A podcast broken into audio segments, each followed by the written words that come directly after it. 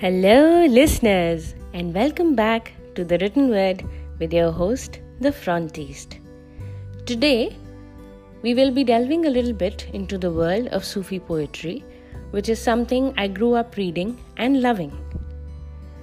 There are many cornerstones of Sufi poetry, but two of them are one, that when you talk of love in Sufi poetry, what you're actually expressing is your love for the divine And two, some of the pieces in Sufi poetry often take place as a dialogue between two people, which is what this piece is. So, in my very own, very small way, I'm trying to pay homage to a world that made me fall in love with poetry initially. I hope you like it. तुम्हें इश्क हो गया है क्या हाँ तो बताओ कुछ उसके बारे में? मुमकिन नहीं। क्यों? तुम तो शायरा हो ना? इबादत समझते हो? कितने नाम, कितने मज़हब, कितनी किताबें हैं? लेकिन एक भी, खुदा तो क्या उसके अक्स को भी कैद नहीं कर पाई लफ्जों में? जमाने हो चले हैं।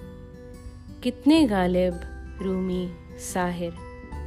कुर्बान हो गए ढूंढते ढूंढते वो अल्फाज जो इश्क को बयां कर सके। और मुझमें तो उन जैसा हुनर भी नहीं। फिर भी वही कर रही हूँ जो सबने किया है कभी ना कभी। खाक हो जाने तक यही कोशिश रहेगी कि उसे ख्याल से अल्फाज तक ला सकूँ। अब कुछ लोग इसे इश्क कहें तो परवाह नहीं। अभी के लिए बस इतना कह सकती हूँ कि वो शायर है, पर मैं उसके लिए शायरी नहीं, तसव्वुर नहीं, इबादत नहीं, ख्याल भी नहीं।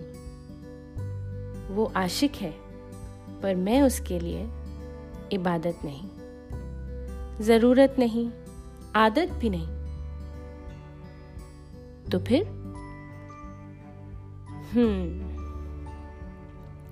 कड़कती धूप में तपती ज़मीन के पास बस एक भरोसा होता है कि बादल बरसेंगे, साल दर साल, कभी ज़्यादा, कभी कम।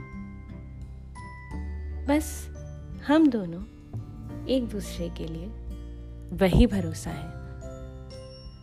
अब कुछ लोग इसे इश्क कहें तो परवाह नहीं।